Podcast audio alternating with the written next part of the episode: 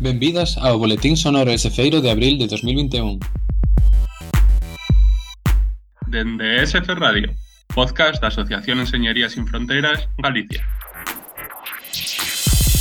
Coñece as últimas actividades de SF en 5 minutiños e algunha que outra nova ou evento sobre tecnoloxía para o ben común e os dereitos humanos que nos chamaron a atención.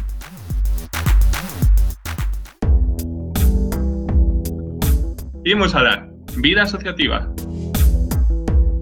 Este mes de marzo, o tema xénero e feminismo tivo un espazo moi importante nas actividades de SF, xa que tivemos unha formación sobre auga e xénero e un ciberfaladoiro reflexionando sobre ESF feminista? O Banco de Reciclaxe Electrónico Esfeiro botou a andar no noso local na Escola de Enseñería de Caminos no campo del Viña, en A Coruña, Ali esperamos volver á vida bellas computadoras empregando New Linux e impulsar formacións de cacharreo en colaboración con entidades como Ecos do Sur.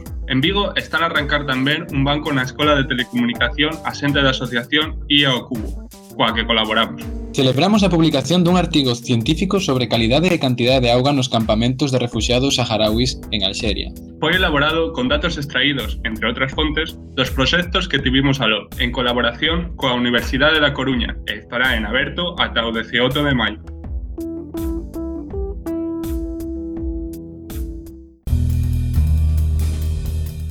Honduras. En Honduras, con motivo do 8M, participamos nunha campaña impulsada pola Axencia Española de Cooperación Internacional para o Desenvolvemento, a de Honduras, visibilizando mulleres bravas dos nosos proxectos. No programa de Soberanía Alimentaria e Defensa do Territorio, presentouse a ferramenta Siros Mellorada, unha A para a localización participativa de lugares de alto valor ambiental ou con ameazas, en funcionamento, de momento, só para Honduras. Tamén tivo lugar o conversatorio sobre a gobernanza no subsistema mariño costeiro no Golfo de Fonseca, coordinado pola ONG socia de SF, Codefagolf. Participaron nel entidades da Administración Pública e a Sociedade Civil de Honduras El Salvador, incluindo representantes dos grupos de mulleres marisqueiras coas que colaboramos.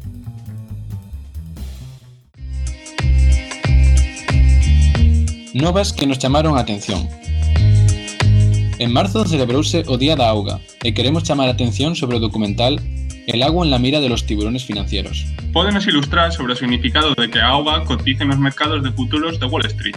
En marzo se cumplieron los 40 años de cooperación española en Honduras. Mantense aposta por apoiar os procesos de fortalecemento da sociedade civil para que defenda os seus dereitos, porque desgraciadamente este apoio segue sendo imprescindible. Queremos traer a Boa Nova do punto e final ao megaproxecto mineiro en Touro tras 4 anos de loita social. Pero a sociedade civil organizada debe seguir vixiante norte, porque hai unha vaga de novas amenazas extractivistas ao territorio. Chamounos a atención a Vortex Bladeless, unha turbina eólica sin aspas, desenvolvida en España que comenzará a súa produción este ano.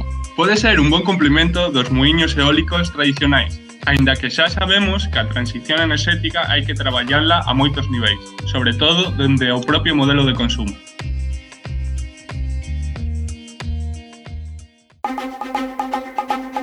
a recomendación artística do mes. Este mes queremos compartir con Bosco a obra da pintora de Viveiro, Marusa Mayo. Foi unha das maiores expoñentes do surrealismo en España. Formaba parte do grupo de mulleres artistas coñecidas como las sin sombrero. En no próximo mes... O 9 de abril cumprise un ano do noso primeiro ciberfaladoiro no confinamento, Pensamos que se convertiu nun espazo de apoio mutuo que nos axudou como organización a seguir impulsando o pensamento crítico nestes tempos de pandemia. En abril hai dúas datas señaladas a nivel mundial que nos interesa remarcar. O 17 de abril é o Día Internacional de Loita Campesiña e o 22 o Día da Terra. Ademais, o 24 de abril teremos a nosa Asamblea Xeral de Primavera da Base Social de Enseñaría sen Fronteiras, Galicia. De momento terá que ser online, pero temos a esperanza de poder empezar a toparnos pronto sen pantallas de antes. A exfrase do mes. A min preocupanme tres ou catro cousas das tecnoloxías actuais. A primeira, a obtención dos materiais. Segunda, a man de obra explotada. A terceira, os transportes desas tecnoloxías. E a cuarta, que son produtos que non invitan á intelixencia. Arcadio Oliveres do que a semana pasada tivemos que lamentar o seu pasemento. Nada máis, lembra que tes esta información ampliada no Boletín Oficial ese feiro escrito, que podes atopar na nosa web. Gustaríanos moito se interactúas connosco nas redes sociais, Twitter e Instagram, e sobre todo se nos segues na nosa canle de Telegram. Podes atoparnos en todos como ESF Galicia. Ah, e se te apetece unha participación máis activa, en info.galicia.isf.es daránche opcións para facer voluntariado adaptado ás túas circunstancias, aínda que esteas lonxe. Ata o mes que ven.